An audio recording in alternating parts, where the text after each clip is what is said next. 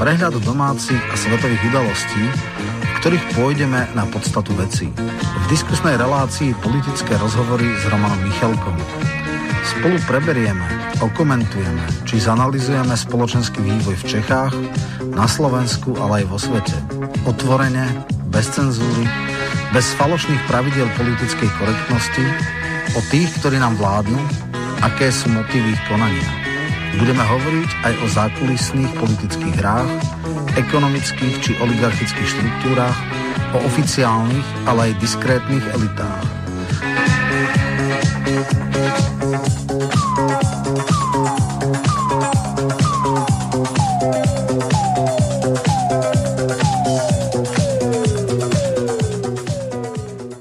Vážení a milí poslucháči Slobodného vysielača, vítam vás v toho ročnej poslednej relácii politické rozhovory s Romanom Michelkom, ktorého srdečne pozdravujem do Bratislavy. E, pozdravujem ťa a samozrejme pozdravujem aj všetkých poslucháčov a teším sa na dnešnú reláciu. Fajn, takže úvodné formality máme za sebou. Ešte je potrebné povedať našim poslucháčom, o čom dnešná relácia bude. Vybrali sme si také tri e, základné témy. Najskôr sa budeme venovať e, súdu v Pezinku s našim kolegom Tiborom Eliotom Rostasom. E, samozrejme predseda strany vlázde aj s Harabiňákom a s ďalšími fanúšikmi a členmi strany tam bol. Samozrejme z hlavných správ a iných médií bolo tam toho dosť veľa. Druhá téma bude Robert Fico, jeho obvinenie opäť za extrémizmus.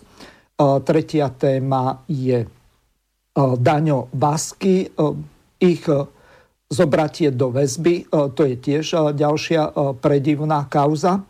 No a nakoniec sa budeme venovať tomu nášmu nešťastníkovi Andrejovi, ale nie Dankovi, ale Kiskovi. Takže ideme teraz na prvú ukážku. Hneď čo ťa možno, že trošku rozosmeje, tak e, je to, že čo si myslí Blaha o Zem a vek a potom prejdeme priamo plynule e, na tú ukážku, čo sa dialo potom, ako vyšli z pojednávacej miestnosti včera, e, keď bol vyhlásený rozsudok v Pezinku, to znamená Tibor Eliot Rostas, samozrejme Štefan Harabin a ďalší.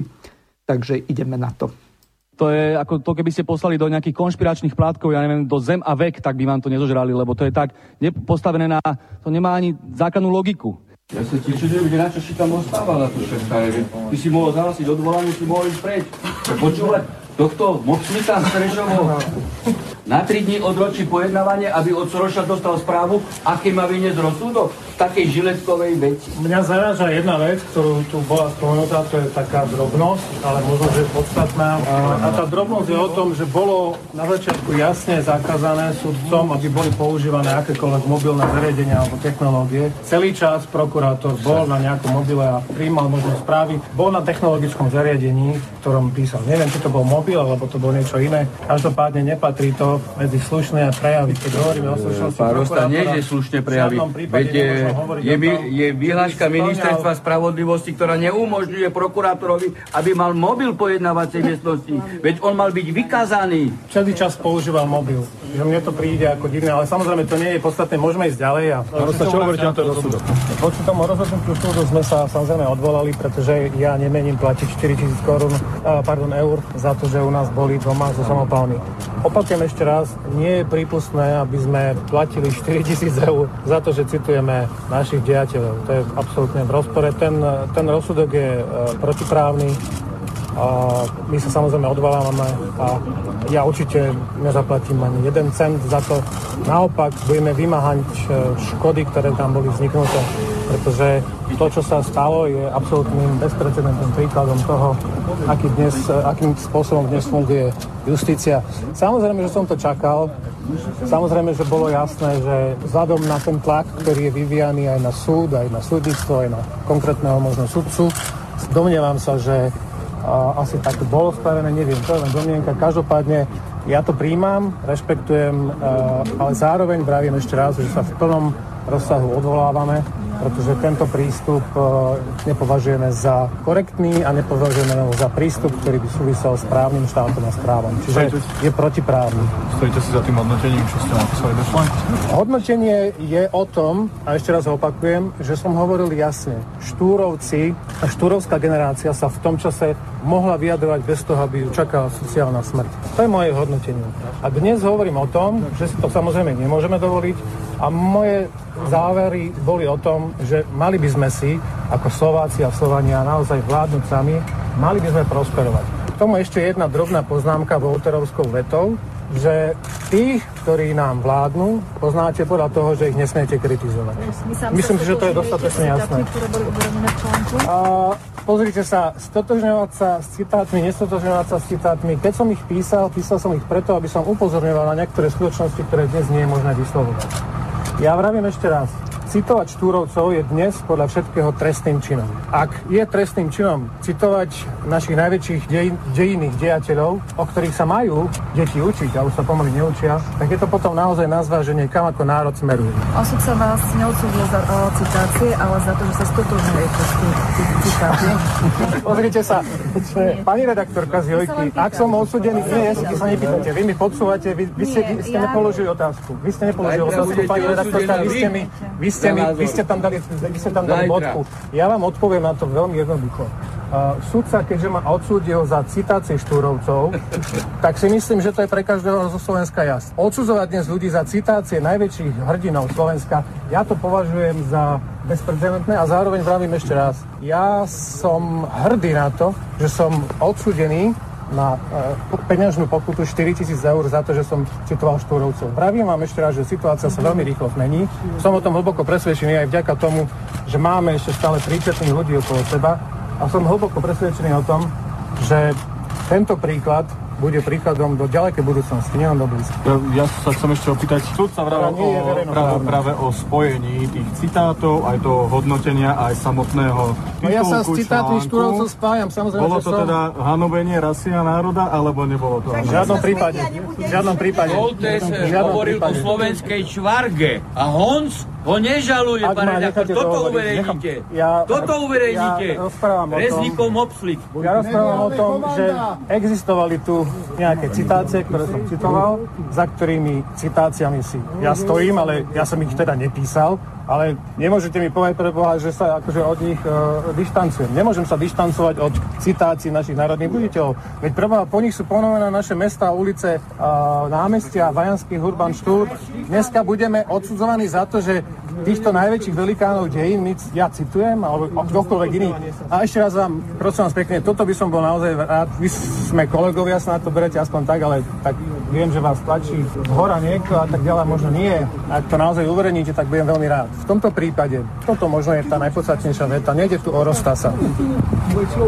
Tu v prvom rade ide o snahu prepisovať naše dejiny a z našich velikánov robiť pomaly kriminálnikov. A spolu so mnou na lavici obžalovaných, prosím vás pekne, boli Štúr, Vajanský, Hoža podobní, ktorých som citoval. Takže v podstate dnes prostredníctvom Rostasa súdime našich národných hrdinov. Toto je pointa, za to si stojím. Tým pádom sa vinný nie, že necítim byť, ale ja sa cítim byť v absolútnom práve. A práve preto som absolútne presvedčený o tom, že nie je prípustné nezákonné konanie, v tomto prípade sudcu, prokurátorov a tak ďalej, ľudí, ktorí sú e, orgánmi činnými v trestnom konaní všetok postup je nezákonný a ak vám, redaktorom, niekedy za, za váš názor, niekedy by prišli domov komanda, ktoré vás budú terorizovať zo samopálmi, lebo to sa môže veľmi ľahko stať. Napíšite niečo, čo nebude v súlade s doktrínou. Prídu vám komanda so samopálmi domov a budú vás terorizovať. Len za to, že citujete štúrovcov. Nie vážne, teraz sa mi všetci pozrite do očí. To ste tu. Nič iné som nespravil, pani redaktorka. Citoval som štúrovcov, s ich názormi môžeme polemizovať, nemusí. Každopádne je to v dobovom kontexte a tento kontext my nemôžeme predsa meniť. Takže ešte raz, keď vám to komukoľvek prídu domov so samopálmi za to, že budete mať iný názor, potom si na mňa možno spomeniete. Nejde, vravím ešte raz o Rostas. Ide tu v prvom rade o to, že dnes je na lavici obžalovaných Štúr, Vajanský Hoďa a ďalší, ktorí predstavujú to, na čo by malo byť Slovensko hrdé. Nejde vôbec o Rostasa. My sme tu túto hrdosť podpeli. Vážení poslucháči, skôr ako dám Romanovi slovo, tak pripomeniem základné technické informácie. Môžete využiť zelené tlačítko na našej web stránke Slobodného vysielača a položiť otázku do štúdia. Takisto môžete písať priamo na e-mailovú adresu studio.bb.juh zavinačgmail.com Samozrejme až po 19. hodine. Dovtedy využívajte úplne bežne známu e-mailovú adresu studio.bb.juh zavináč slobodnyvysielač.sk Po prvej polhodinke tak zapnem telefon a budete môcť volať na známe telefónne číslo 0908 565 389 a teraz e, odovzdávam slovo Romanovi a hneď prvá otázka. Podľa ústavy sa neviažeme na žiadnu ideológiu ani na boženstvo. Tak aká je vlastne tá štátna doktrína, o ktorej hovoril Tibor Eliot Rostas? No, neviem, v akom kontexte to, to teda myslel, ale každopádne uh, tento súd, alebo teda takto treba povedať jednu vec rozsudok e, špecializovaného trestného súdu e, v Pezinku nie je konečný. Toto nie je e, platné a vykonateľný, platný a vykonateľný rozsudok. Hneď na mieste verejne vyhlásil, že sa odvoláva a v podstate celý tento spor pôjde na najvyšší súd. A tam až definitívne sa rozhodne, či teda je vinný alebo nie je vinný ja deň predtým, alebo ešte v piatok tuším, že e, bola taká informácia, že prokurátor e, Hons e, nakoniec žiadal iba podmienečný trest, ale samozrejme išlo tam o to nejakým spôsobom stigmatizovať a nešlo o to, či pôjde sedieť alebo nepôjde sedieť, išlo o to, že či je vinný alebo nie je vinný. Čiže keby aj dostal podmienku, určite by sa odvolal. Tam je to, tuším, tak, že 4000 eur alebo 3 mesiace nepodmienečne. Čiže to je, keby nebol ochotný zaplatiť to, to zaplatiť, áno. Tak, mm-hmm. tak, tak by išiel teda normálne na tvrdo sedieť. To nebola, že podmienka, že rok s odkladom na rok a pol, alebo nejaké také, alebo pol roka podmienečné. No, to ako odrob si tých 4 eh, tisíc eur do basy, alebo ako veď base sa už dneska nerobí? No, alebo tak, nutené eh, práce už... Zavretý, uh-huh. strácal by slobodu, jednoducho išiel by do väzenia na 3 mesiace. Uh-huh. Uh, ak by nezaplatil peňažnú pokutu, tak náhradný trest je 3 mesiace nepodmienečne. Tak či už by robil alebo nerobil, to neviem, ale bol by zavretý. Čiže to je úplne že neslychané. No, ale dobre. Čo je podstata? Uh, ja som o tom tiež uh, troška hovoril, alebo môžem ešte z takej, lebo z hodov okolností uh, ten text, alebo text kníh, ktorej citoval, ktorá mimochodom sa bežne dá dostať v Martinuse, sa ku mne ako k vydavateľovi pred neviem, troma, štyroma rokmi dostal. Ja som si to preštudoval a s autorom, ktorý vyberal tie texty, prelúskal všetkých štúrovcov, uh, tak som sa rozprával a ja som to teda odmietol z jedného uh, praktického dôvodu. Riskantné to bolo? Môj názor, no. Mm-hmm. Uh, počuješ? Nie, nie, no. Z jedného praktického dôvodu. Uh, ten človek uh, prešiel kvanta materiálov, kvanta rôznych časopiseckých, uh, uh, ja neviem, uh, vecí, novín, časopisov, kníh a tak ďalej. A hľadal antisemické výroky alebo výroky, ktoré sú kritické voči teda Židom a dal ich do, do jednej kopy a dal ich z kontextu, dal ich s presným citátom, čiže je to štandardná historická práca, ktorá by možno, že si zaslúžila aj grant v, cez Vegu alebo cez Savku ale ja som nechápal celkom zmysel toho, respektíve uh, povedal som, že toto dá argumentačnú muníciu uh, odporcom, alebo teda ľuďom, ktorí sa snažia dávať Viť Habran, Havran, ktorý mal aj jednu reláciu, že nejaký genetický antisemitizmus štúrovcov, Slovákov a podobne, čo je úplná blbosť treba si uvedomiť, že v 19. storočí samozrejme nikto netušil, že bude nejaký holokaust a v danom dobovom kontexte uh, mali Židia, Židia v, na vidieku isté špecifické povolania a špecifickú úlohu, teda najviac teda pôsobili ako krčmári a samozrejme Slováci častokrát ľahkovážne tam prepili celý majetok, prišli na bubon a z toho vznikla, z tej profesie, tak ako dneska napríklad, notári asi nie sú veľmi sympatickou e, profesiou a málo kto e, nejak e, pozitívne sa vyjadruje o, not- o exekutoroch, tak v tom čase, v tom 19. storočí bola taká zlá profesia krčmár Naopak, štúrovci robili spolky striezmosti alebo striez, striezlivosti, potravné družstva neviem čo všetko. A vlastne preto tam boli tie výroky častokrát kritické, pretože ako keby držali eh, v úvodzovkách jednoduchý robotný ľud eh, pod eh, teda, nie že sankciami, ale kto nemal tú sebadisciplínu v sebe, tak mohol ľahko sklznúť na, na šikmú plochu. A v tomto kontexte boli tieto veci. Treba povedať, že to nebol antisemitizmus etnický alebo rasový, hej, v žiadnom prípade, uh, ale skrátka boli tam nejaké kliše zjednodušujúce a podobne. No a Rostas napísal článok, ktorý ako keby porovnal, že teda v tom 19. storočí použil tam nejaké štúrovské citáty a potom tam bolo, že vlastne vládneme si sami, pokiaľ nás nikto neovláda, pokiaľ nikto na nás nedáva nástrahy, tak vlastne môžeme dospieť k prosperite, čo bola taká troška krivkajúca paralela a niekomu sa to môže zdať nechutné, ale predstava, že za niečo také človek je trestne stíhaný a dokonca odsúdený, aj keď neprávomocne, to treba zdôrazniť, ja stále verím a dúfam, že teda najvyšší súd že to, um, teda, počkaj, že to nedostane paludov senát, to je prvá vec a druhá vec, že tam budú nejakí aspoň trocha súdni sudcovia, tak to sme tu zo stola. Takže toto v tomto kontexte vedel som, že pravdepodobne uh, vydanie tejto knihy bude nejakým spôsobom zneužité. Obávam sa, obával som sa ale inak, že bude zneužité. Nakoniec, nakoniec sa to zneužilo proti uh, hlásateľom a dali sa tam nejaké jednoduché paralely.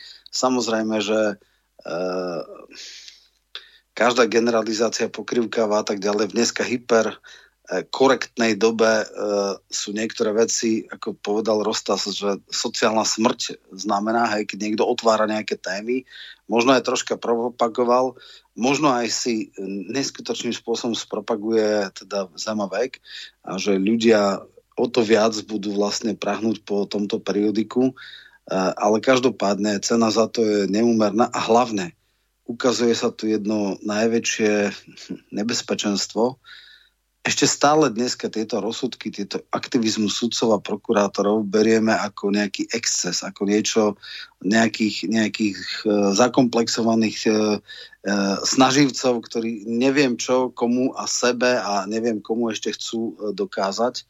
Ale ja sa bojím, že ak náhodou nastane výmena garnitúr, tak toto bude úplne že normou a potom Boh ochraňuj Slovensko, Boh ochraňuj slobodu slova, Boh ochraňuj my, my už dneska sa dostávame do atmosféry 70. rokov, keď, ako sa povedalo, je ne, sú istí ľudia nekritizovateľní, alebo tí, čo majú moc nekritizovateľní. Ak si niekto dovolí, tak ho čaká sociálna smrť, prenasledovanie, e, profesná likvidácia a podobne. Takže toto je veľká vec.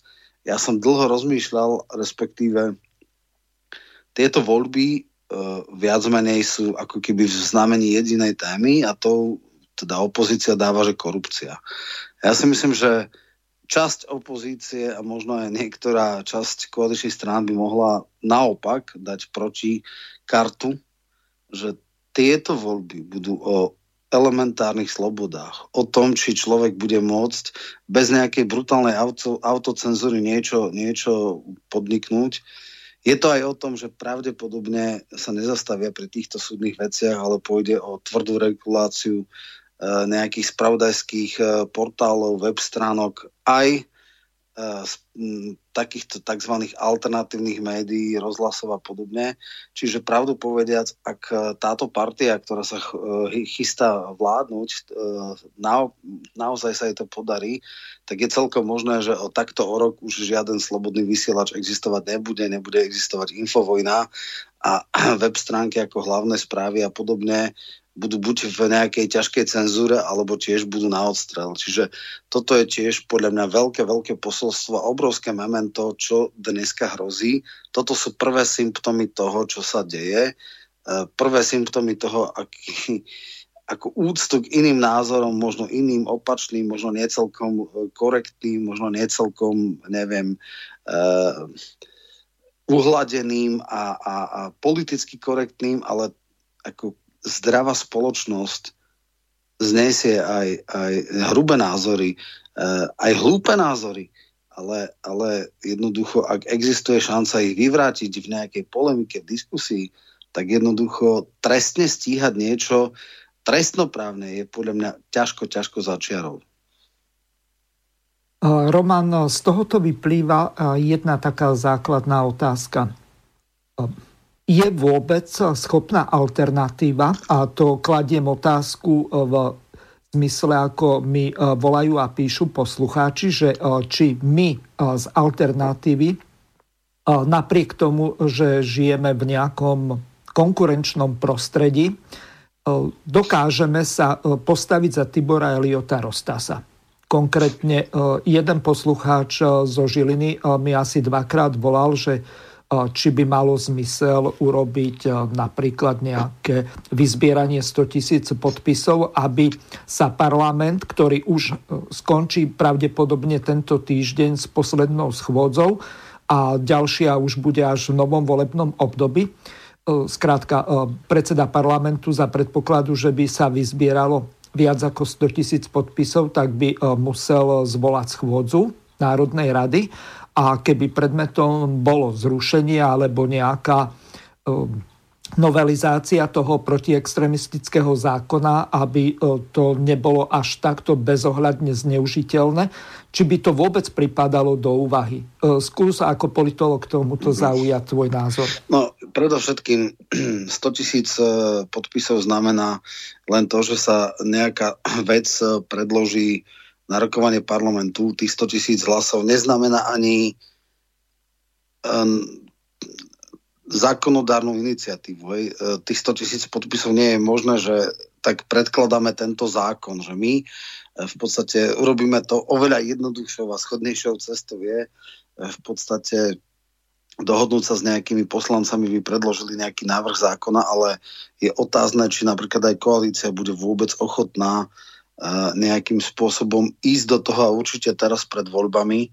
V istom zmysle si možno, že povedzme to trestné stíhanie, keď už aj predbiehame Fica, môže byť e, kontraproduktívne pre tých, čo ho stíhajú a môže to z neho urobiť e, väčšieho hrdinu alebo toho človeka, ktorý je vlastne prenasledovaný aktivistami, aktivistickými prokurátormi a podobne. Čiže dokonca niekedy žasnem a, a dávam také konšpiračné otázky, že je možné, že to je iba čistá sprostosť týchto prokurátorov, alebo je to, je to nahrané, aby, aby teda ukázali, že pre Boha pozrite sa, toto hrozí, keď sa títo dostanú k moci. Čo sa týka alternatívy, no ja som včera sa rozprával s viacerými ľuďmi, keď o pár percent sa zvýši vo Francúzsku spotreba na naftu, na naftu tak sú e, žlté vesty v uliciach, e, v uliciach a 100 tisíce ľudí chodí demonstrovať. Keď u nás za názor prenasledujú ľudí a chcú ich trestnoprávne stíhať a dokonca im hrozí e, nepodmienečný trest, alebo teda drakonické testy vo výške niekoľkonásobných platov bežného človeka, tak tak nič. Akože to, to je pre mňa absolútne frustrujúce a znechucujúce. Uh, ja neviem, že kedy by nastalo niečo, však e, keď zastrelili uh, pochybní ľudia uh, jednoho novinára a jeho priateľku, tak stala akože celá, celá, celá republika na nohách. Keď tu idú trestne stíhať novinárov, tak, tak jednoducho nikto nič. Oleg Sencov chodí na Slovensko, dostáva tu všelijaké ceny za to, že bol teda údajne v Rusku prenasledovaný a zatknutý a robia z neho hrdinu a pomaly na Nobelovú cenu a kdejakí experti ho príjmajú. No ak za názor zatknú slovenského novinára a slovenská verejnosť je úplne neostaná. Ja neviem, ja už fakt nechápem.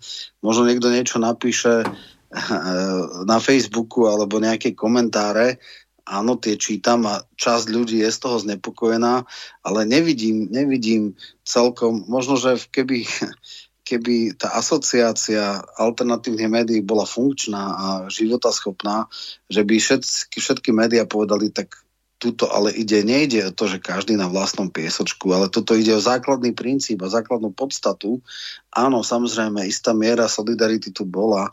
V podstate hlavné správy monitorovali celý proces, e, tie články mali obrovské množstvo, stovky, tuším až, ku 2000 komentárov a tak ďalej, čítanosť tu bola, ale e, zase je to tak, že nie je to právomocné ešte, tak možno, že ten výbuch nie je. E, ja neviem, no, neviem, čo by sa stalo, či by skutočne tá iskra, ktorá rozhorí plameň, nenastala vtedy, ak by, ak by Rosta si povedal, že nebude teda platiť tie 4 tisícky, ale normálne pôjde e, do väzenia a neviem, bude tam robiť reportáž psána na opráce dvojka, alebo reportáž z demokratických e, gulagov, alebo ja neviem čo, či toto by dokázalo tých ľudí nejakým spôsobom zobudiť, či potom by sa média, lebo to je to známe, že keď prišli pre suseda, tak všetci sa to nevideli, keď prišli pre ďalšieho tak a keď prišli po toho tretieho človeka po mňa, tak už nebolo, kto by protestoval. Ja si myslím, že e, pre mňa je to krajine frustrujúce, že kde sa posunula e, vlastne tá agresivita, arogancia e, tých, tých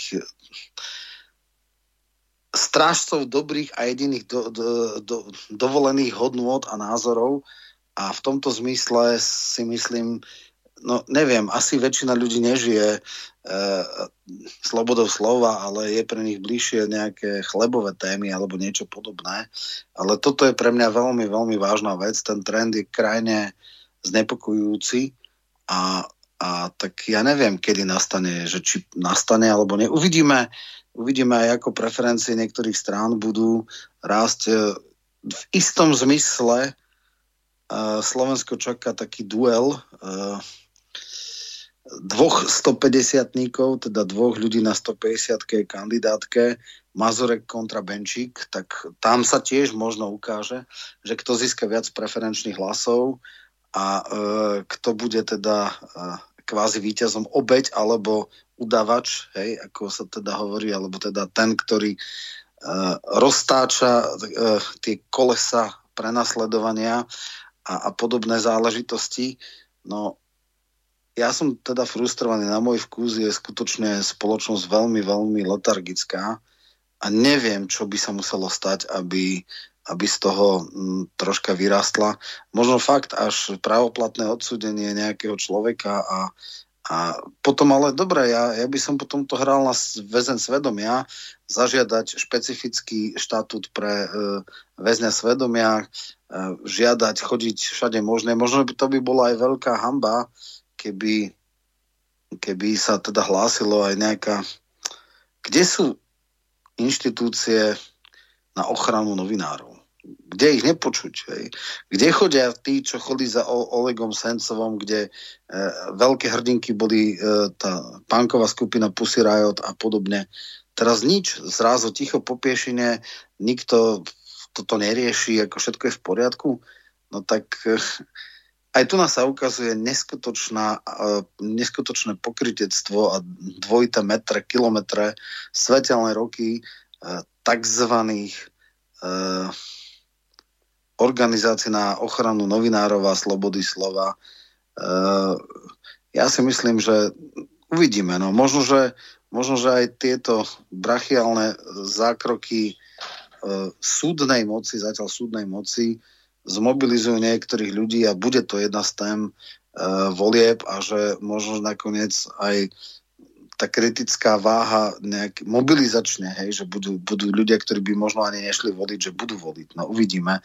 Každopádne zatiaľ nejaké veľké, veľké demonstrácie nie sú a možno by to bolo výzva na zamyslenie ľudia z tej v podstate mŕtvej alebo nefunkčnej asociácie alternatívnych médií, aby práve na tomto jednom uh, tejto jednej kauze sa nejakým spôsobom spojili a urobili z toho nejaká životaschopnú organizáciu, ktorá má nejaký mediálny tlak, ktorý dokáže zosieťovať médií a vy, vy, vyvolávať verejný mediálny tlak na, aj na teda uh, súdy a, a na súdny systém, lebo toto nepôjde len legislatívou. Ja som inak skeptický voči tomu, že či je taký alebo onaký zákon. Aktivistický sudca, keď chce, tak si vždycky vie nájsť uh, ten paragraf, za ktorý niekoho odsúdi. A to je ten najväčší problém.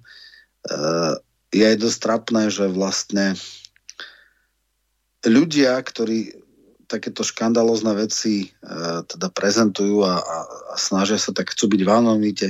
Boja sa, aby ich meno nebolo zverejnené, aby ich tvár nebola zverejnená. E, myslím si, že ten e, útok, sústredný útok na Blahu z hodov okolností bol až preto a bol v priamej súvislosti s tým, že odhalil identitu a, a vizuál toho sudcu aktivistického, prokurátora aktivistického Honzu kde spoprietol jeho vek a ostatné veci, ale vtedy... Pripomenieme si to, Roman. Len ešte posledná otázka na túto tému. My sme sa síce tomuto okrajovo venovali s Jurom Janošovským. Ja som včera prečítal a teraz budem parafrázovať, lebo ten článok nemám otvorený tam v podstate ten samosúdca Stieranka to zdôvodnil takým spôsobom, že Rostasa bolo potrebné potrestať preto, aby e, tu nenastal, nenastala genocída podobná, ako bola v, v Rwande, to znamená tí Hutiovia a Tuciovia, keď sa vzájomne vyvražďovali a skrátka uh, hotová katastrofa. Čiže nás dostal na úroveň nejakých Afričanov, čiže divokých kmeňov, ktorí poberú mačety, alebo možno niektorí, ktorí mali kalašnikovi a začnú bojovať uh, proti sebe. To sme sa akože kde dostali.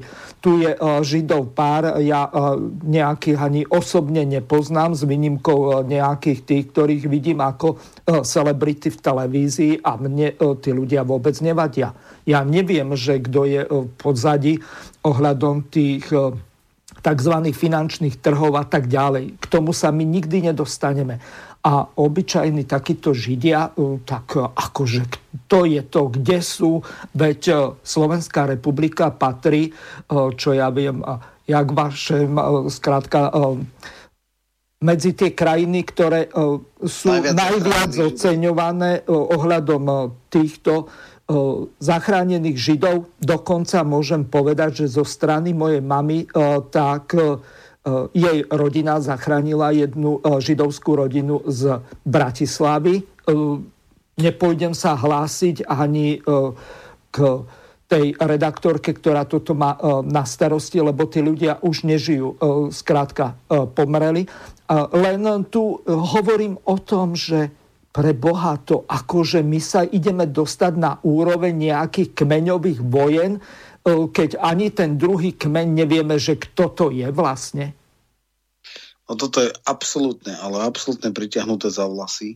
Toto je tak neskutočná manipulácia, že ja ani nemám už slov na to jednoducho. E, podľa mňa výrok toho sudcu a zdôvodnenie toho rozsudku je za všetkými čiarami a pri elementárnej miere súdnosti by mal ten človek mať, ja neviem, koniec kariéry, alebo ja neviem, mali by ho preskúmať, či, či má troška súdnosti. No pre mňa bude obrovský otáznik, e, ako sa s týmto vysporiada najvyšší súd. O, takto ešte sa ťa e, spýtam, e, toto bol prvostupňový, druhostupňový je krajský až nie, tretí. Nie, nie, nie, Už to ide priamo? Veci, ktoré idú, veci, ktoré idú na špecializovaný trestný súd, kde je aj teda extrémizmus, ten Pezinský súd má štatút krajského súdu. A prečo Niektoré sa tam ten... nerozhoduje v Senáte, ale samosúdca? E, to mi nejde do hlavy, to je, sme sa kde dostali vlastne.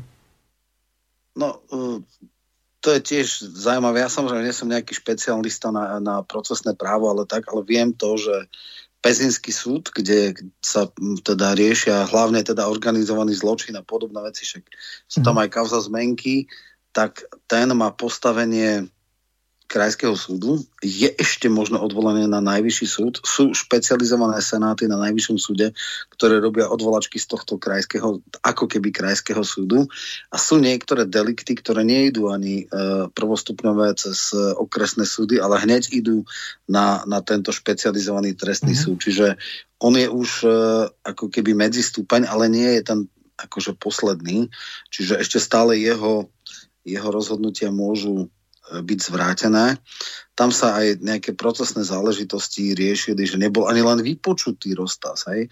A keď sa dala takto námietka, tak vlastne povedali, že mal sa len domáhať. No tak to je už úplne absurdné, že, že vlastne niektoré úkony, aj by som povedal, procesne sa to dá spochybniť.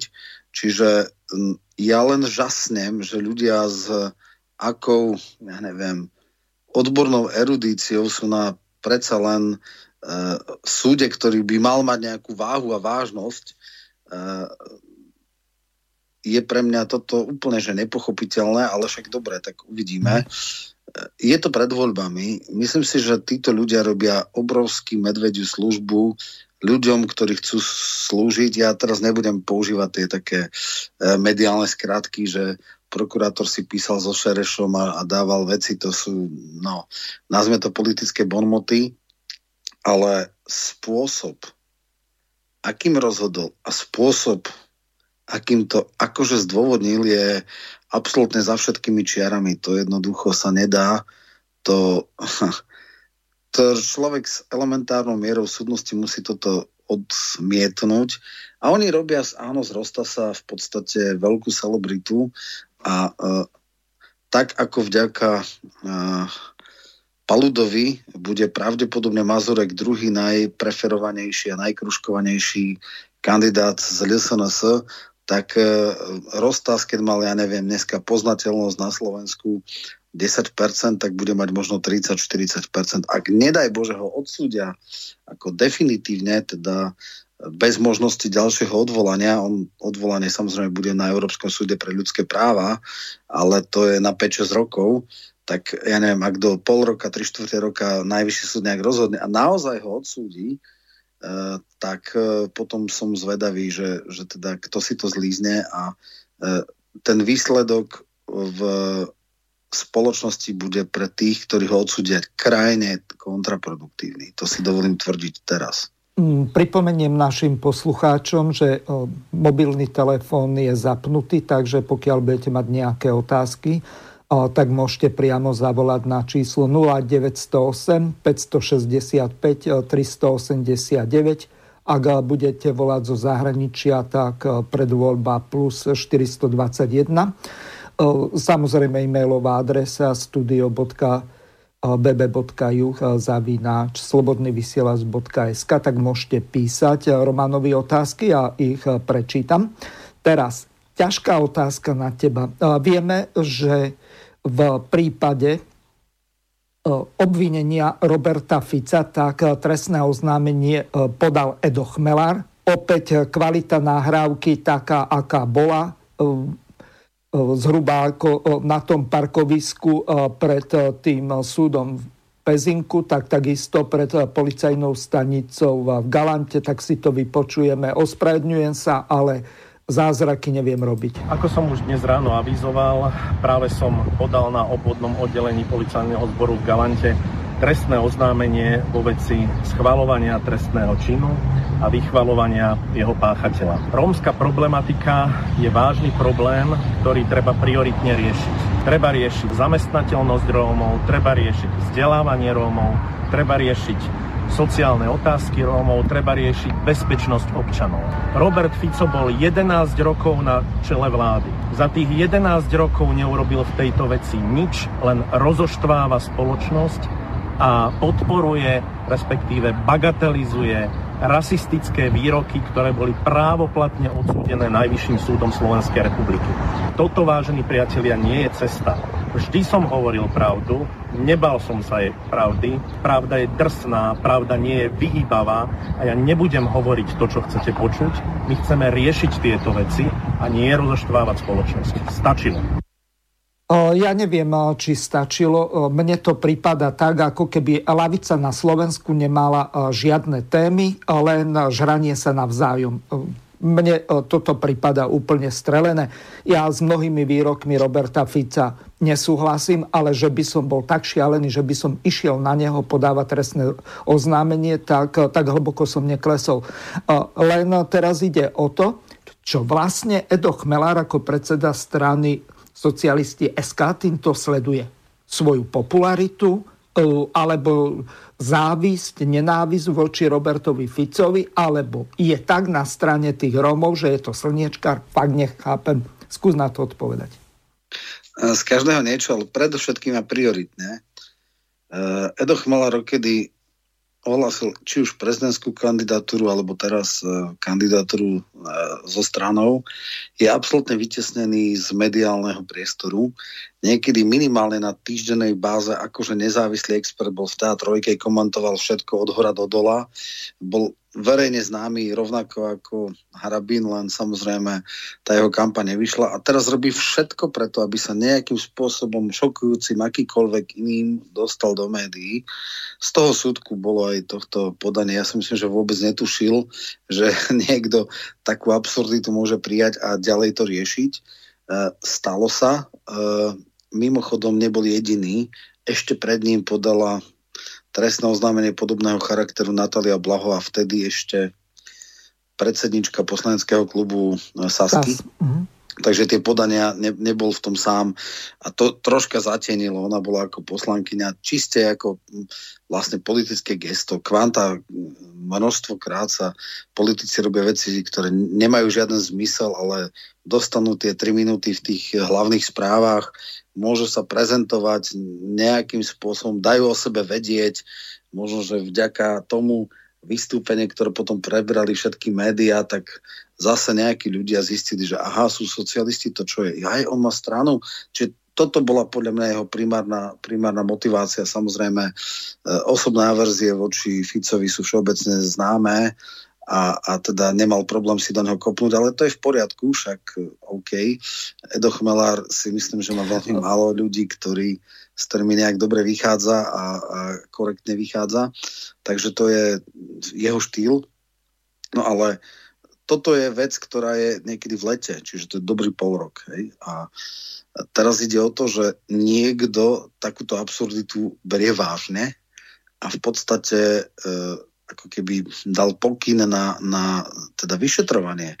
No a mm, ak si dobre pamätám, my sme presne celý ten citát, celý ten uh, to jeho vyjadrenie na videjku, ktoré bolo uh, niekde vonku, púšťali.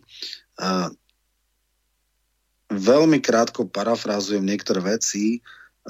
Na začiatku teda má to klasické antre, že smer je vychádza z povstaleckých tradícií. Je to strana, e, ktorá je, je založená, uholný kameň jej, jej ideológie je antifašizmus a tak ďalej a tak ďalej. Ale, a teraz prišla tá akože inkriminovaná, to akože schváľovanie e, extrémizmu, čo vôbec nie je, to ako človek s elementárnou mierou súdnosti vie, tak povedal, že ak odsúdite niekoho za to, že povie pravdu, tak z neho urobíte martýra. Čo je úplne, že sedí od, totálne kľudne, to môžeme jednoznačne, teda ja to kľudne podpisujem. No a potom mal tam také niečo, že to ak chcete teda toto stíhať, tak potom môžete ísť do všetkých krčiem a pozadkyneť všetkých e, kunčaftov a ešte aj psi. Hej, to bola akože bonmot návrh. Takže e, nebolo to vôbec o tam ani náznak toho, že by ako on sa vymedzoval, kritizoval. On len povedal, že aktivistickí sudcovia spôsobia to, že Mazurek bude celebrita prvej kategórie, čo sa stáva. Uh, Mazurek bol predtým možno známy, oni Kotlebovci nechodili do médií, do televízie.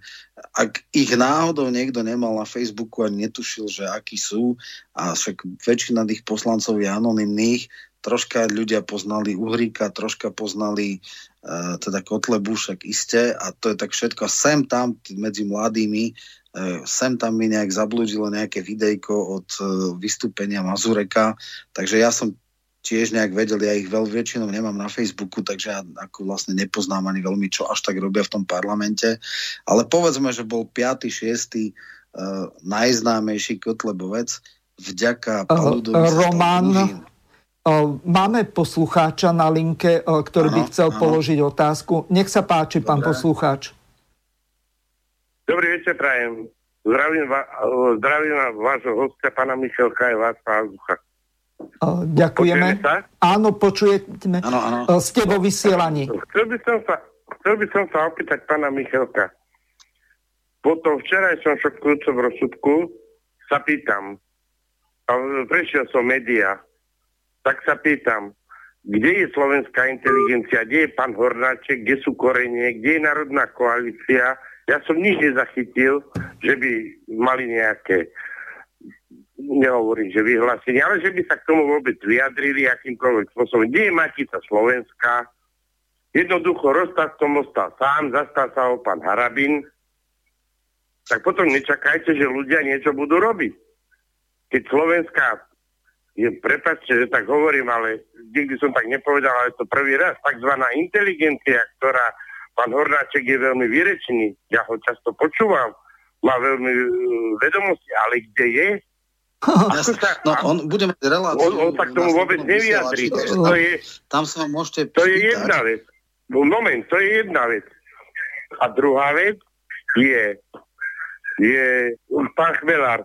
Prečo sa vôbec zaoberáte pánom Chmelárom? Veď to je jeden chameleón, ktorý, keď budú slniečkári, bude slniečkár, keď mu poslúži Fico, bude Fico, keď budú cigáni, poslúžia mu cigáni. Ja by som taký človek vôbec nezaoberal, nerobte mu reklamu. Jednoducho ho um, Nejde tu o reklamu, tu ide o to, že my sme potrebovali to dať do kontextu, kto vlastne na Fica podal trestné oznámenie. Bola to Blahova a bol to Chmelár. Takže...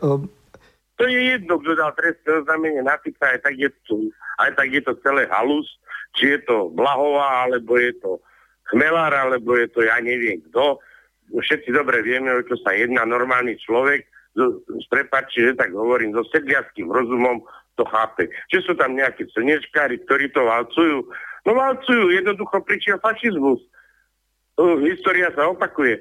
Bohužiaľ, ja vás obidvo pekne zdravím, budem vás počúvať. Ďakujem. Dobre. Ďakujem, ďakujem. do počutia. Áno, dobre. Roman, no, môžeš odpovedať. Jasné, jasné. Ja samozrejme nesom hovorcom všetkých uh, spolkov Slovenskej No takto, ale uh, si uh, predsedom toho politologického odboru Matice Slovenskej, tak to poviem, poslucháč to Za... sa pýtal správneho jasné, no, človeka. No, takto by som povedal. Čo sa týka Hornáčka, určite sa asi k tomu vyjadri v relácii. No len v akej, keď v stredu mal poslednú tento rok? Aha, takže už nebude mať, jasné. No, tak neviem, je, je otázka, že aj teda je to v predviačnom období, aby zvolal nejaký výbor koreňov a dal nejaké... My sme ako Slovenská asociácia novinárov mala vyhlásenie práve voči tomu, poslal to samozrejme do agentúr, do TASR, do City, do všetkých možných, takmer nikto to v podstate ne, neuverejnil, neviem, že by to niekto uverejnil, Čiže my sme ako v mediálnom tichu. Určite teda na Facebooku e, Zema vek, e, tam boli streamované videá, takže mediálne to bolo pokryté. E, pre mňa je to tiež frustrujúce ako pre poslucháča. Ja si to hlboko uvedomujem, že e, toto je vážna vec, že to, to nie je o tom, že či budú dane o 3% väčšie alebo menšie. Toto je samotná podstata demokracie je ohrozená. Len ja neviem, či tie chlebové témy ľudí viac riešia a toto nedokážu pochopiť. Takže e, dobre pán posluchač povedal, že jediné teda predseda vlasti tam bol, chodil na súdy, dokonca s Harabiňákom robil ten tlak. Ako toto je tiež jedna, jedna vec. Ja som teda podpredseda tejto strany a skutočne my si to uvedomujeme. Toto je asi jediná sila, asi od Danka sa to nedá čakať a neviem aj od ostatných strán. my si uvedomujeme, že toto je nonsens, že toto je sudcokracia, ktorá môže viesť do pekiel. Vieme, že dokonca Harabin bol vyvezený, alebo teda vynesený zo súdnej nie, lebo lebo to, čo sa tam, aj spôsob, akým vlastne prebiehal ten proces, že tam prokurátor stále ťukal do, do, do mobilu a, a, a neriešil to a tak, ja teda nehovorím, že tam dostával pokyny od Šereša, ale, ale akože úroveň toho procesu, zdôvodnenie, argumentácia, toto bolo všetko za všetkými čiarami. E, takže ja neviem, či si to ľudia neuvedomujú, či si to e, tá inteligencia, no národne orientovaná inteligencia bohužiaľ živorí. Čo sa týka Matice Slovenska, Matica Slovenska je verejnoprávna inštitúcia, platená zo štátneho rozpočtu. Eh, jej vedenie určite nepôjde proti vláde, súdnym rozsudkom a podobne. Maximálne v národných novinách teda vyjde možno nejaký komentár, ktorý bude kritický k tomuto rozhodnutiu. A možno, že ho napíšeš ty, lebo asi nebude mať nikto no. iný odvahu. Je to, je to celkom možné, ale takisto je dvojčíslo zimné už v tlači, to znamená, že až že v vlastne januári. Až keď tak v novom roku, hej, mm. lebo teraz sa, sa uzatvárajú veci. Čiže Matica už nie je to, čo bola v 90. rokoch, v raných 90. kedy bojovala za jazykový zákon a podobne. Teraz e, sa bojí, aká nová vláda príde a či ju bude likvidovať finančne alebo nebude, alebo možno aj zákonom. Takže táto inštitúcia je mimo. No a áno, my máme v podstate jediné ja neviem, podľa mňa teraz je to práv, správna doba, teraz je to okno príležitosti na oprášenie, oživenie tej asociácie médií, alternatívnych, ktoré teraz na tomto príklade, na tomto precedense mali pochopiť, že teraz nemôžu hrať každý sa na svojom piesočku, ale teraz ide o princíp. Lebo dnes uh, Roman, aj... máme ďalšieho poslucháča. Áno, áno. Pán poslucháč, nech sa páči, môžete hovoriť. Dobrý, Chcel by som sa spýtať, dneska som počul právak, že niekde zrútili židovský cintorín. Čo vy na to hovoríte? Dalo sa to čakať? V námestove, tuším, v námestove. Mm-hmm. A ešte jednu vec by som sa chcel spýtať. Pán Harabín bol v relácii sa Harabínom o práve 102. Áno. Bol troška indisponovaný. Mm, čo ty myslíte? Tak jemne. Tak, troška hovoril tak unaveno, ja, ne, ja neviem, veľa, nehovoril som veľa, veľa, veľa aj komentárov si... tam bolo. Ja by som sa chcel, akože to by nebolo v poriadku, akože takto to nedáte, len či, čo vy na to hovoríte? Či to môže byť niečo alebo o, jedna vec, to je celkom možné, beží kampaň a uh, útoky sú na neho. Uh, nikto nepredpokladá, že by uh, pán Harabin popíjal alebo niečo také. Hm. Roman, môžeš. Hm. Neviem, ja som si chvíľku po, počul, lebo dostal som v komentároch pod svojimi videami ťažko povedať, no je fakt, že keď 62-3 ročný človek urobí 3-4 štreky a príde potom ešte do relácie, tak e, niekedy, niekedy fakt je unavený a, a pletie jazykom ťažko, takže ťažko povedať, ale myslím si, že nič nehovoril. Ja som asi 20 minút počúval a hovoril k veci. To znamená, že e, rozhodne tam nehovoril nejaké uh, ako hovorí jedna vec a čo hovorí druhá vec. To, čo hovoril, myslím si, že bolo v poriadku a možno bol troška unavený, ale toto je pre mňa úplne že detail. Mm-hmm. Čo je podstatné, je, že my teda chodíme už aj medzi ľudí, snažíme sa im to vysvetľovať, snažíme sa hovoriť, čo je uh, v súčasnosti, aký Damoklov meč nad Slovenskom vysí. No a toto je ten problém. A vráťme sa teda k tomu, čo som nedohovoril. Ja mhm. teraz vidím obrovské okno príležitosti nad tým, že tá asociácia nezávislých uh, médií. médií by mala sa zomknúť a povedať, že jednoducho musíme ťahať spolu, musíme sa zosieťovať, musíme robiť jednotný útok na obranu slobody slova, lebo dnes je to jeden, vlastne keď sa to zoberieme, tak vlastne máme paralelne nejaké tri alebo štyri súdne procesy, ktoré sú práve o slobode slova. Hej. Vlastne v istom zmysle aj tá výzva Blaha, voči Ľubošovi Blahovi, ktorú dala Savka, je vlastne uh, poskribovanie a profesná likvidácia človeka za názory, možno, že Uh, nie je Len jeho tam nemôžu prepustiť z toho dôvodu, že to on... je jasné, to je jasné, to bol iba apel. On má na základe verejnej funkcie vlastne pozastavenú túto, ale pracovnoprávny vzťah je nemožné zrušiť, to je jasné. Už predstava, že toto vôbec apelujú eh, na, na niečo také, že chcú ako likvidovať za názory eh, svojho kolegu a svojho teda zamestnanca je, je chore z princípu.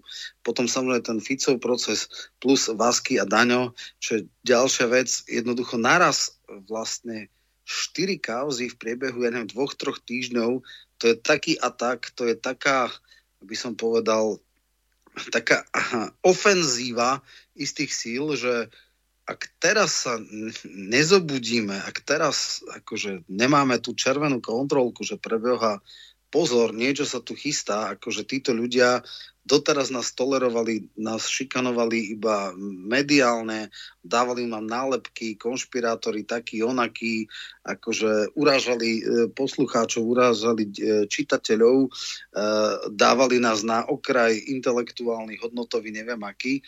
Tak teraz, keď vidia, že to stále nepomáha, že jednoducho psiehlasy nejdu do neba, tak snažia sa sudokraciou umlčať slobodu slova. A toto už je vážny problém. Roman, máme tu jednu otázku od poslucháča Richarda, ktorý ťa pozdravuje a pýta sa na nasledujúcu vec. Dnes som v denníku N čítal, že Tibor Eliot Rostas po predvedení odmietol vypovedať. Dôležité by bolo vedieť od Tibora Eliota Rostasa, či podpisoval zápisnicu na NAKA alebo UNAKA, či odmietol vypovedať lebo ak hej, tak Tibor Eliot Rostas nesmierne zavádza. Je to podstatný e, fakt. Pozdravuje Richard. No, ja neviem do detajlov, ako bol proces e, a ako boli tie procesné úkony vykonávané. Ja len viem, že jeho právnik Hlbočan, mimochodom elitný právnik, ktorý teda veľké kauzy riešil, tak e, namietal to, že nebol vypočutý, ani len vypočutý. A že či odmietol vypočuť, podľa mňa, podľa mňa nie, lebo... E, o, takto, ja mám e, takú informáciu, nechcem, pokiaľ viem, tak to tuším, že Tibor niekde zverejňoval Skrátka, bolo to povedané v tom zmysle, že Tibor bez advokáta nechcel vypovedať a ten advokát vtedy e, nemohol ísť e, s ním e, na ten výsluh, ano. tak to malo byť odložené. Máme ďalšieho poslucháča. Ano. Pán poslucháč, ste vo vysielaní. Počujeme sa? Áno, počujeme sa. Nech sa páči, ste vo vysielaní, môžete položiť otázku. Áno. E, pán Michalko, vy ste teraz politik a nie politolog. Vy to berete všetko z politického hľadiska. Prijete za chvíľu na kauzu Kisku, budete rozobierať to ten tam pár metrový pozemok a veľký Slavkov, čo bolo za Mečára, pán Harabin asi bol tam s nimi hore, kauza je ticho, rozprávajte o tých kauzách. Pán Harabin, keď bol hore, stále bol boj s pánom Karabinom. To 5 rokov sa len do toho vrtol. Samé hadky, samé to národ tak nebo, nepojde. A ľudia si dobre pamätajú. Vy mhm. nevyzývajte nikoho, nerozmýšľajte. Vy ste politik teraz a spomnite si na predošle, čo bolo za Mečara v 90. rokoch. A tu teraz rozprávate budy.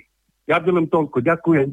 Ďakujeme Dobre. aj my vám. Nech sa Dobre, páči, ja, Roman, môžeš Ja niektoré veci vysvetlím. Za prvé, som možno kandidát na politika, či budem politik, o tom rozhodnú voliči. O, takto, ja ťa ešte na chvíľu zastavím a vysvetlím uh-huh. jednu zásadnú vec, o ktorej pravdepodobne poslucháči nevedia. Vedia o tomto pravidelní hostia, moderátori týchto jednotlivých relácií a samozrejme jednotlivých rády e, platí e, určitá taká e, všeobecná dohoda po tých naťahovačkách, ktoré boli pred 4 rokmi. My sme sa v Slobodnom vysielači pred 4 rokmi dohodli takým spôsobom, že tí moderátori, ktorí budú kandidovať, tak im končia relácie a takisto končia relácie pravidelným hostom. Tí a takisto aj e, ostatní e, moderátori e, sme sa dohodli, že dobehnú relácie, ktoré budú tento rok. Čiže z tohoto hľadiska Roman Michelko, Roman Ruhiga, čo ja viem, kto všetko, pán Harabin a ďalší, ktorí majú pravidelné relácie, alebo veľmi často chodia do slobodného vysielača, tak od 1. januára už nebudú môcť chodiť ako komentátori alebo politológovia alebo právnici a tak ďalej. Čiže toľko to na vysvetlenie a Roman, môžeš odpovedať. Presne, no ja som sa na e, záver chcel teda rozlúčiť, lebo minimálne na obdobie januára, februára nebudem v slobodnom vysielači teda vystupovať. E, takže to je jedna vec. Či budem politik alebo nebudem, to dneska nepovie. Človek, ktorý kandiduje, nie je politik, je kandidát na politika.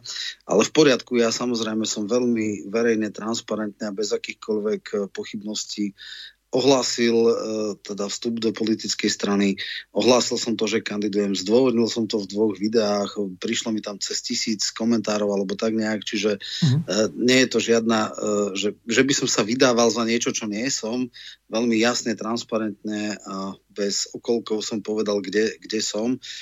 Tieto veci, ako si vravel, sa riešili na úrovni slobodného vysielača. O vedenia slobodného vysielača, presnejšie. Áno, áno.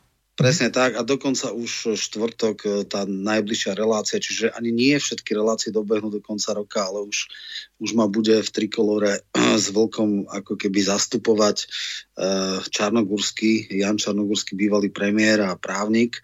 A teda buď tam ostane aj po februári, alebo, alebo teda keď, tak možno sa potom vrátim, ale samozrejme e, v tomto zmysle hrám absolútne otvorenú hru nikdy teraz o sebe nevyhlasujem, že som nezávislý politológ. E, a všetci to vnímajú tak, e, že teda už hovorím aj za značku istej strany, takže v tomto je to úplne transparentné, e, ale však nakoniec aj politici môžu chodiť do relácií, keď je to jasné a keď sa nevydávajú za niečo, čo nie sú. Hej. Takže mm-hmm. v tomto zmysle ja... A skúsme uh, odpovedať väčšina, no. na tie otázky uh, Slávkova, tie staršie kauzy, ktoré áno, boli áno, za SMS-ky, za Mečiara a tak ďalej. No, skús, aby sme to akože nezahovorili. Pozemkový fond, tí ľudia museli odísť preč. Vieme, že uh, Lipša, Lipšic tam robil, že Mečiar uh, dominátor, či ja neviem, dobyvateľ a takéto veci. Nebolo to priamo Mečero veci, boli to ľudia z HZDS, ktorí sa využívali vtedy tie pochybné záležitosti, bolo to verejne rozkryté, tí ľudia boli odvolaní, vznikla z toho veľká kríza, ktorá nakoniec rezultovala aj do toho známej tlačovky v tom Hej. Kravíne, kedy vlastne uh-huh. minister Áno, áno. Minister nechcel odvolať z pozemkového fondu ľudí, ktorí to mali maslo na hlave. Nakoniec bola ťažká skoro vládna kríza. Vyzeralo o, Romána, máme ďalšieho poslucháča. Dobre, dobre. O, ste vo vysielaní. Nech sa páči, môžete hovoriť. Hm, ďakujem, dobrý večer. Pozdravujem dobrý večer. Uh, mal by som zopať takých otázok na pána Michelka, ale ja poprosím, aby nezabudol, čo sa opýtam. Viete, ale teda najprv poznámka, ten posluchač, čo hovoril predo mnou, ak sa pamätá na to, on bol raz aj tuším v Trikolore a tam tiež vyskočil na pána Michalka, to je verný stupeň pána, pána toho Kisku, áno, áno. Takže to, tým sa nemáme zaoberať, lebo jeho nerozčuľujú Kiskové kauzy, ale vlastne úplne tu vážne veci, ktoré dneska tu prejednávame. My, nie my, ale aj myslím aj v spoločnosti. E, otázka znie takto, že Uh, neviem teda, či viete mi povedať po tej právnej stránke, keď Najvyšší súd, dá sa ešte to odvolať na, na, na ústavný súd, respektíve na Európske Európsky súdny Na Európsky súd myslím, určite áno. Ústavný súd, áno. E, tam neviem celkom. O, za predpokladu, fakt... že by bolo porušené nejaké základné ľudské právo, napríklad právo na spravodlivý súdny proces. Čo v tomto prípade by bolo, prichádzalo bolo, do úvahy. Áno. Áno, toto bolo tak, no, že vlastne to nebol spravodlivý súdny proces. Ale ešte potom ďalšia otázka je, zaujímavé, že máme tu aj nejakých europoslancov, aj títo by sa mohli aktivovať, že v Európskom parlamente by mali spomenúť, čo sa deje na Slovensku, lebo to je fakt porušovanie základného práva na slobodu vyjadrovania. A potom ešte taká otázka len technická pre pána Michalka, že či kde by sme sa dozvedeli, že kedy pôjdete na východné Slovensko mítingy robiť, alebo by som bol rád, s vami sa stretol aj osobne, takže Toto by som chcel Jasne. vedieť. S pánom Harabinom, no, alebo aj to, sám. Alebo... Pán poslucháč, ďakujem. môžem vám to navrhnúť takým spôsobom. Napíšte mi e-mailovú na e-mailovú adresu studio.bb.juh gmail.com nie na tú slobodnyvysielač.sk z toho dôvodu, že to príde všelikomu. Tento e-mail s gmailovou doménou tak príde mne. Ja to prepošlem pánovi Michalkovi a vy sa už dohodnite, ako budete chcieť, aby sme tu nerobili reklamu pre stranu vláže, ale... kde, kedy a ako majú Dobre. mítingy, lebo môže mať ja z toho zle. Dobre, Roman, ideš. Takto. Ja som, ja, som, ja som nevidiaci, takže mne robí problém písať maily.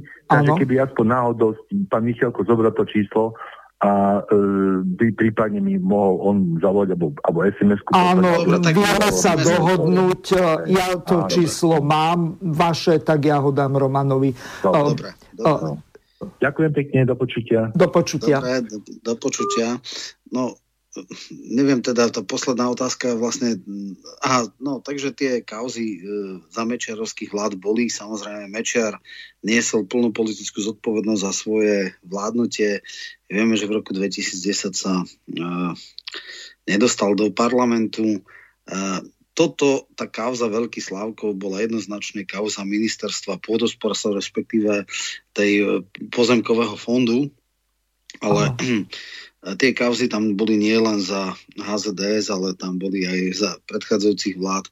Keď tam SMK vládlo, tak to ešte len boli ten šéf pozemkového fondu. Ale to samozrejme nijak ne ospravedlňuje tieto veci. Len uh, takto ešte, Roman, jedna veľmi dôležitá vec. 33 miliónov sa použilo na tzv. obnovu katastrálneho operátu a teraz to vyšetruje NAKA. Viem, viem. Toto je ďalšia kauza, ale to je, tuším, 7-ročný projekt. HZDS, tuším, v roku 2010 je mimo parlamentu, čiže to už je... Ale masná, toto bolo z roku 2008-2009. Vtedy sa to rozbiehalo mm. a robilo. Mhm. No to je... Na NKU dal tento nález. Je to podľa mňa absolútne škandalozné.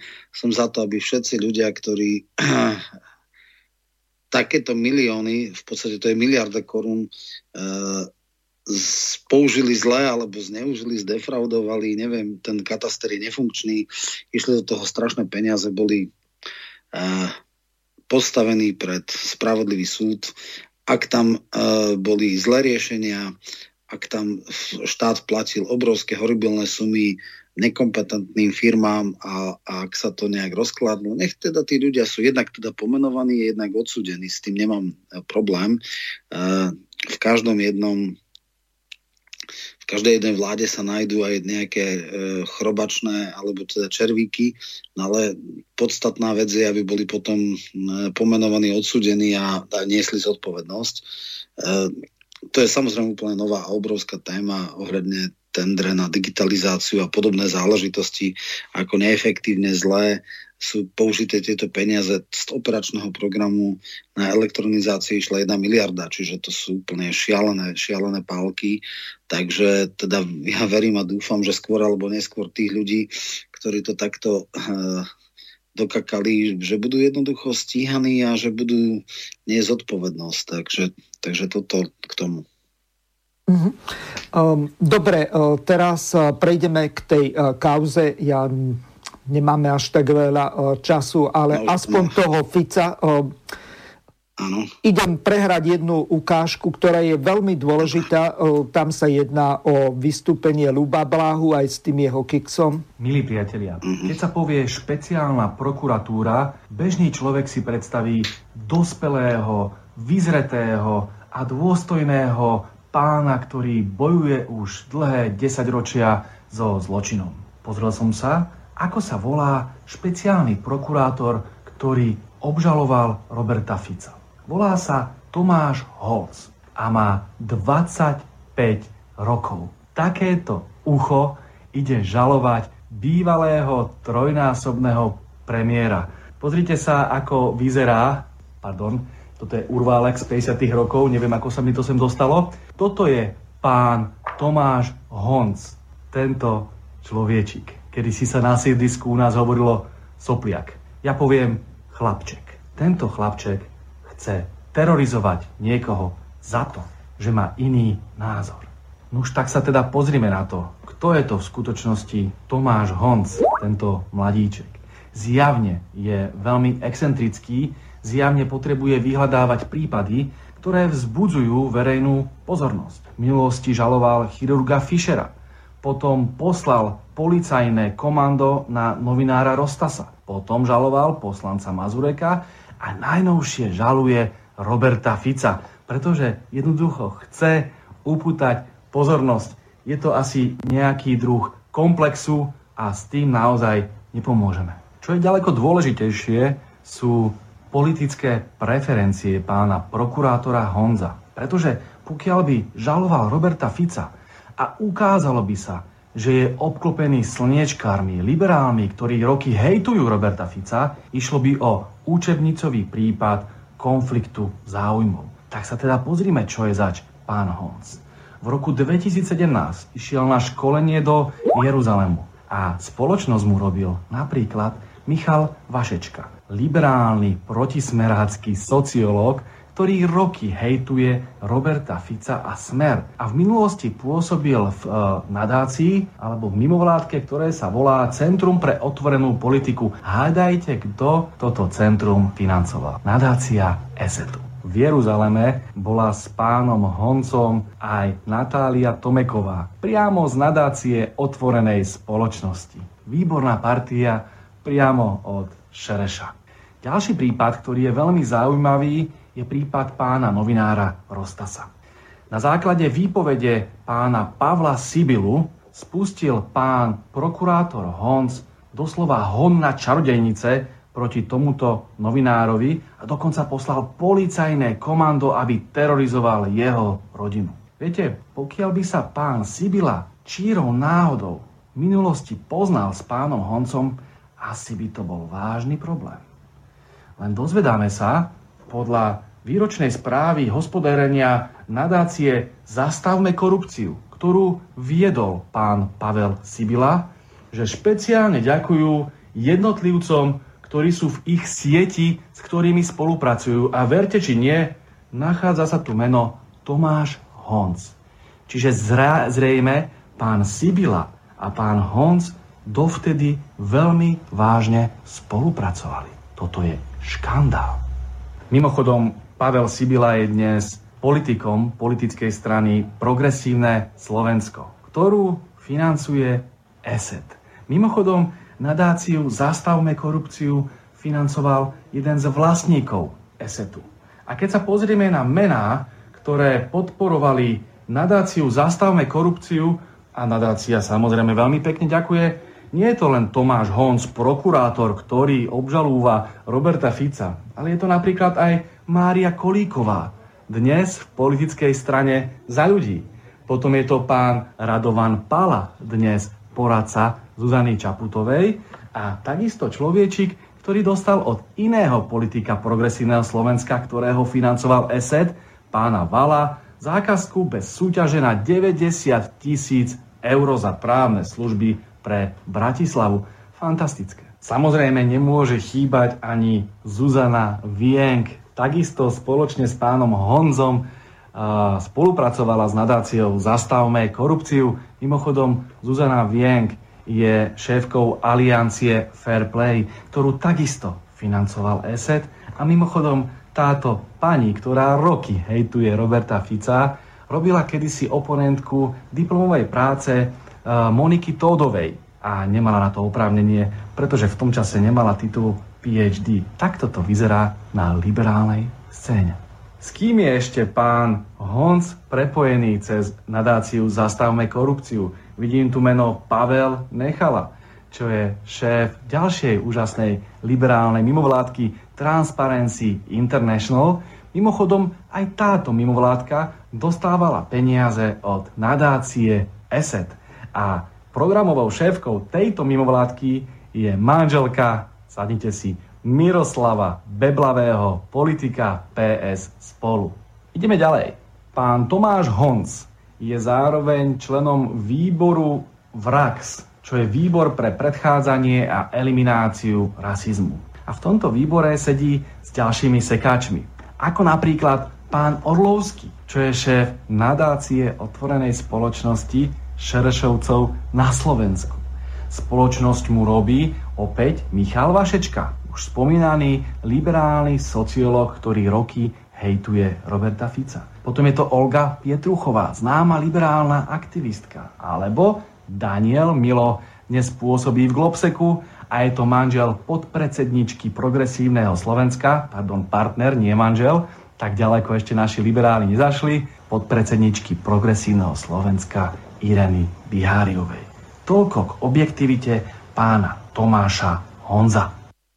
No Roman, ťažká otázka na teba. E, keď e, to takto počúvame, tak e, prečo Smer, SNSK a ďalší nepodporili, keď Kotleby predložili zákon FARA, alebo aspoň v tom zmysle niečo, pretože oni nemajú odvahu takýto zákon urobiť a dokonca ho nemajú ani odvahu schváliť. Blaha podľa toho, čo povedal, že rozkryl celú tú sieť, ktorá sa dá úplne bežne dohľadať, kto má na to čas, alebo poverí nejakého asistenta, ktorý tomu bude venovať 2-3 dní, tak e, toto všetko po, v pohode pozháňa. E, čiže z tohoto hľadiska vidíme, e, mimovládky sú príliš hyperaktívne a s touto hyperaktivitou a ich financovaním zo zahraničia mali niečo robiť. Prečo sa to nedeje?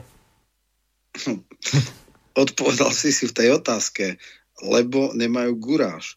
Akože skutočne Fico má e, rôzne aj ostré vyhlásenia, ale keď príde na lámanie chleba, tak jednoducho vždycky má tie svoje hranice. E, jednoducho Smer je rozbitá strana, kde, kde sú aj slnečkári, však keď ho, jedna z mien, ktoré tam boli spomíname Olga Pietruchová je vysoká štátna úradníčka, tuším na ministerstve práce sociálnych vecí, čiže to, je, to, sú, to sú také prepojenia.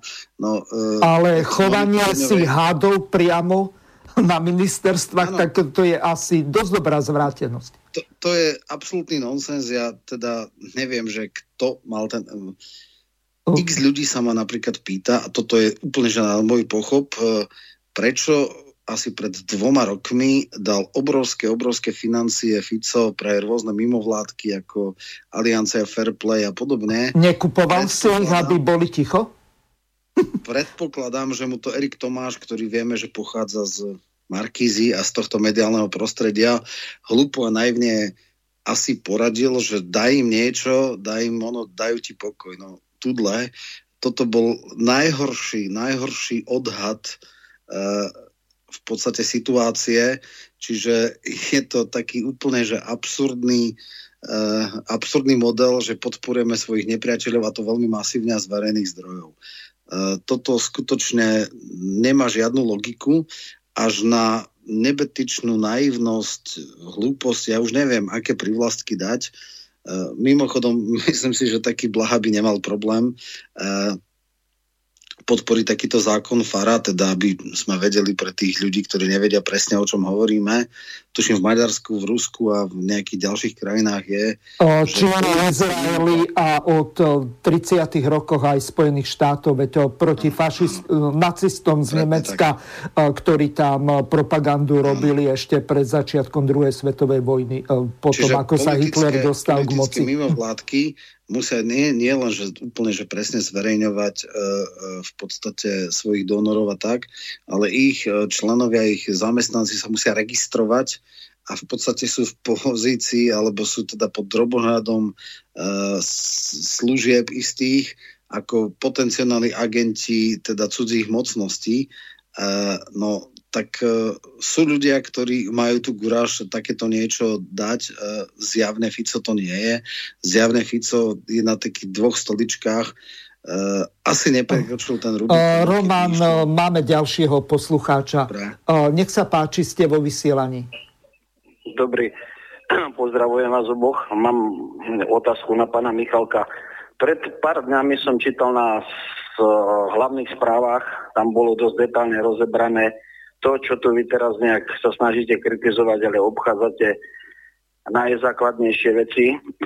Kto dal argumenty tému Honzovi do rúk? Veď to boli politici, čo schválili tieto zákony. On ich súdi podľa nejakých zákonov, ktoré oni prijali v Národnej rade. Začalo to pánom Arabínom, nech ano. sa nám nehnevajú, ale bolo to tak, čo tvrdil Mazurek. Tí zákony, časti zákonov boli schválené za pána Arabína. A dorazila to Žitňanská. Mm-hmm. Áno, máte pravdu. A vy tu mlátite prázdnu slamu, lebo keby neboli tieto zákony, tak by nebolo podľa čoho obžalovať. Takže nech sa pozrú do zrkadla aj pán Harabín, aj, aj, aj Blaha, aj všetci. A ten prokurátor je podľa mňa čistý, pretože on rozhoduje podľa nejakých paragrafov, ktoré niekto schválil, on si nevytúcal z prstu. A to nejak, nejak to tam vy opomínate. Ne, pán poslucháč, pokiaľ od začiatku počúvate túto reláciu, tak jedna z mojich otázok bola v tom zmysle, že či vôbec sme my ako alternatívne médiá schopní dať sa dohromady vyzbierať podpisy. Ale to nie a, aby... Uh, pán Michalko, nech sa vyjadri k tomu, však Harabin je ich, ich, ich uh, predseda a on, on sa na ten podielal, nech povie pravdu. Nakoniec ten Mazurek mal pravdu, čo o tom hovoril, ale aj ten prokurátor má pravdu, lebo ten prokurátor vychádza z nejakého trestného práva, ktoré je schválené, zákonné a ono uplatňuje. Takže ako ja, ja neviem, čo tam, o čo, o čo, čo tam riešite. Budem počúvať. No nie, Roman, ideš.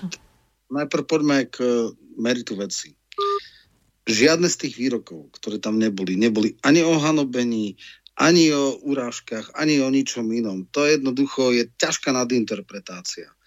V podstate e, detálne nebudem hovoriť za Harabina, on je samozrejme v tomto presnejšie. Kom... Ja čo si pamätám, že tá legislatíva bola... Nut... Z Európskej únie a Slovenská republika ju musela prijať, tak ako ano, ju prijali v Čechách, Maďarsku, Polsku, kdekoľvek inde.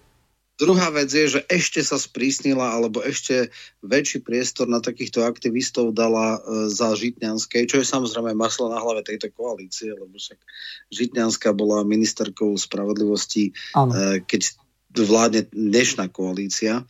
Ale ešte raz, akýkoľvek zákon e, sa dá zneužiť, e, e, pokriviť tie paragrafy. E, tento zákon e, v roku 2008 skončil na poste ministra spravodlivosti Harabín.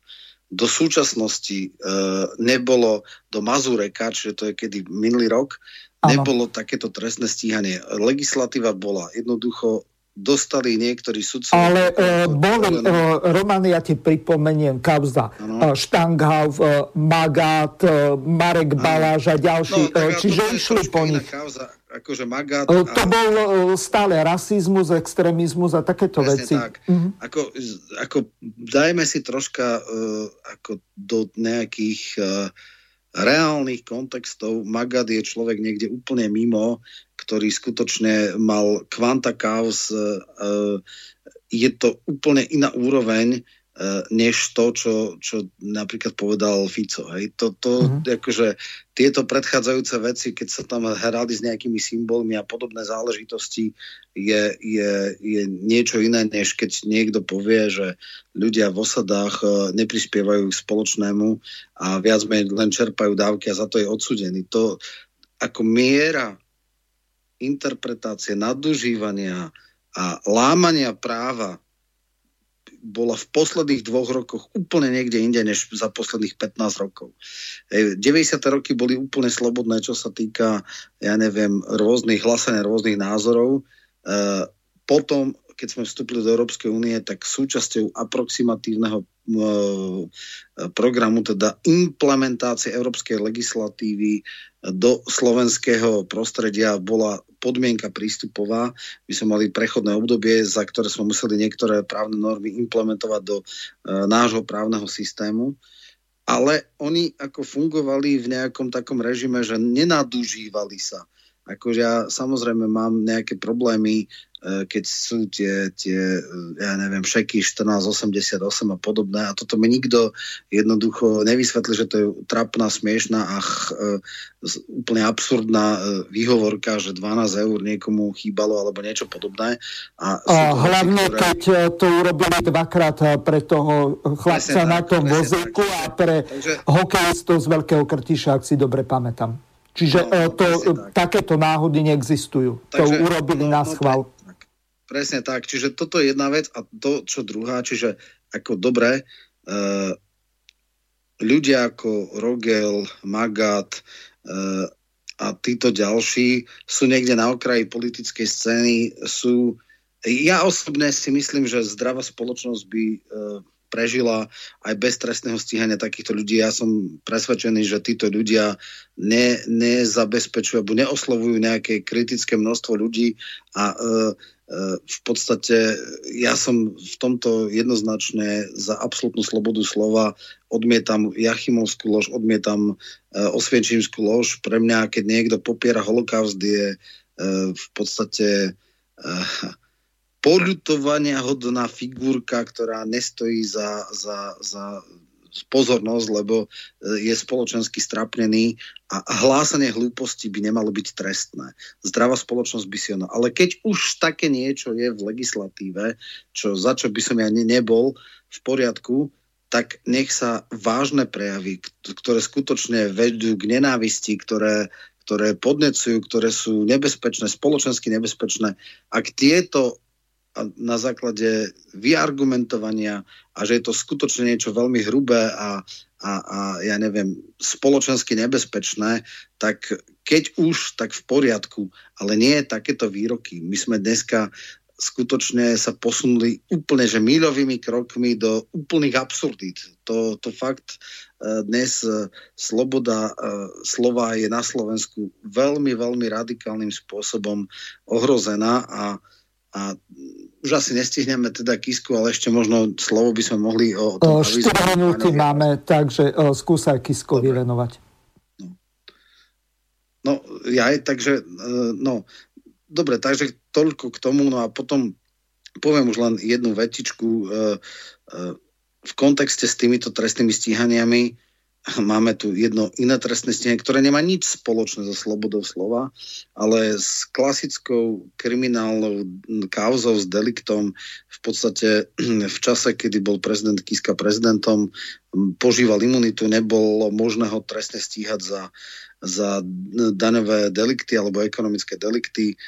Po tom, ako skončil jeho mandát, je občan ako každý iný s nejakými benefitmi, ktoré teraz budú možno prerušené, ak sa stane poslancom.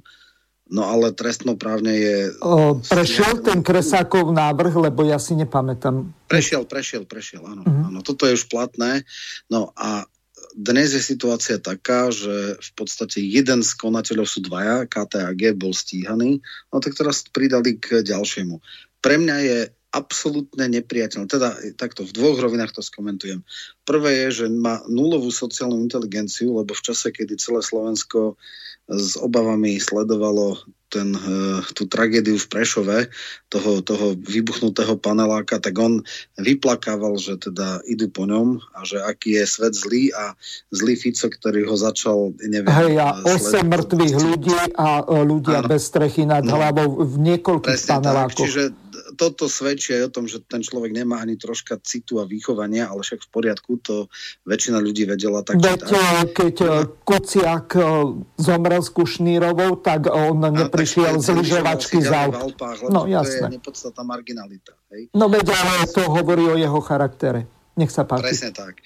A teraz posledná vec, ktorá sa stala, čiže absurdita najhrubšieho zrna a neskutočne trapné vysvetlenie jeho advokáta Lipšica je, že vlastne firma, ktorá v popise činnosti mala, tuším, developerstvo, prenájmy a nejaké ďalšie veci, že investíciou do kampane získa spätne dostatočné prostriedky, že to je vlastne investícia, že to nie je náklad, je tak na vode, dokonca tam padli také nejaké absurdné veci, že vlastne potom, ako vyslúžili prezident, bude predávať prednášky za 20 tisíc eur. No, chcem vidieť toho blbca s prepáčením, ktorý by zaplatil za krpeľanové veci, ktoré upotené a, a, a dýchavične prečíta Kiska, aby mu niekto za toto platil a že by toto bola akože vysoká Ja ti poviem niekoľko. Ese, Čereš a ďalší.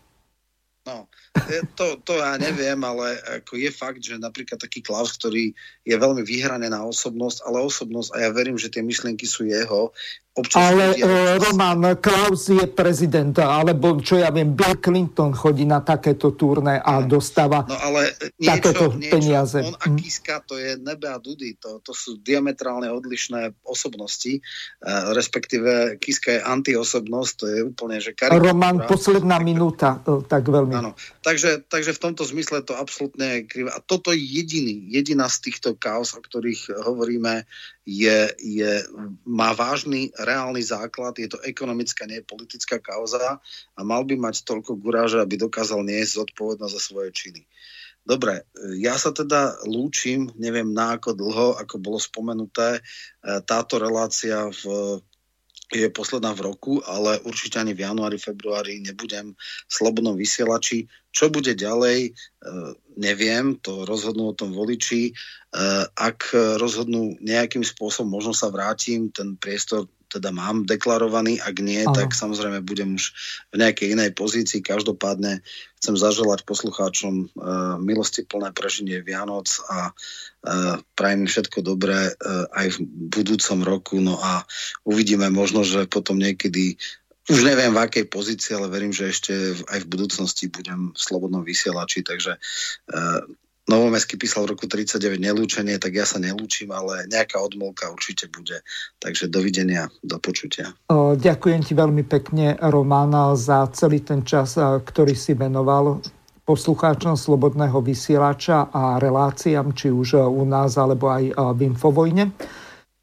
Takisto ja tebe prajem krásne prežitie Vianoc a samozrejme e, požehnaný a úspešný nový rok a hlavne e, nech to v tých voľbách dobre dopadne. Takže lúčim sa s tebou. Ahoj. Dovidenia. Vysielací čas dnešnej relácie veľmi rýchlo uplynul, tak sa s vami zo štúdia Banska Bystrica Juh lúči moderátor a zúkar Miroslav Hazucha, ktorý vás touto reláciou sprevádzal. Vážené poslucháčky a poslucháči, budeme veľmi radi, ak nám zachováte nielen priazeň, ale ak nám aj napíšete vaše podnety a návrhy na zlepšenie relácie lebo bez spätnej väzby nebudeme vedieť relácie zlepšovať, za čo vám vopred veľmi pekne ďakujem. Do počutia. Táto relácia vznikla za podpory dobrovoľných príspevkov našich poslucháčov. Ty, ty sa k ním môžeš pridať. Viac informácií nájdeš na www.slobodnyvysielac.sk Ďakujeme.